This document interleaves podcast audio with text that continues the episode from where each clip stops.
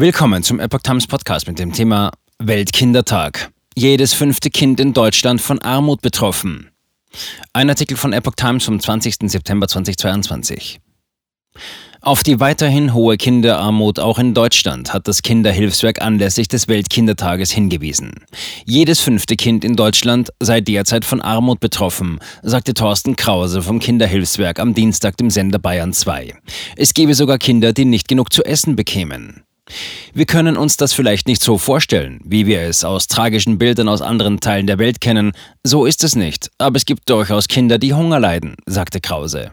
Dies sei zu beobachten bei den Menschen, die an Tafeln um Hilfe bitten, die an den Archen und bei anderen Sozialeinrichtungen um Unterstützung bitten.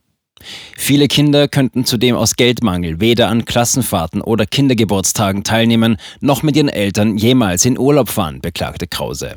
Wir haben mit 20 Prozent der Kinder, die davon betroffen sind, mit ihren Familien mittlerweile auch einen Anteil, bei dem man nicht mehr von einem Randphänomen sprechen kann, gab er zu bedenken. Das Problem reiche mittlerweile bis in die Mitte der Gesellschaft hinein. Die steigenden Energie- und Lebenshaltungskosten könnten zu einer weiteren Dramatik führen, warnte der Verbandsvertreter.